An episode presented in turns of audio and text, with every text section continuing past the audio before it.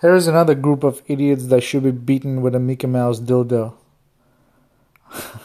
Any George Carlin fans? Um, these people that get in your car and out of nowhere they'll be quiet for a long time and then they start scrolling to their phone re- while it's on a loud volume setting. I'm talking like through Snapchat or whatever it is, TikTok. And it's just really loud, and it's usually some stupid fucking party like, hey, what, what, hey. And they just keep scrolling and scrolling like different clips, and it's really loud, and they're not turning it down. Uh, as if you're not even there. And when the fucking phone is like literally two feet away from your ear. So yeah, this happens so much, and it's usually some stupid fucking idiot. You know, stupid people. They love to project themselves, whether they talk loud or they watch their phones or videos loud.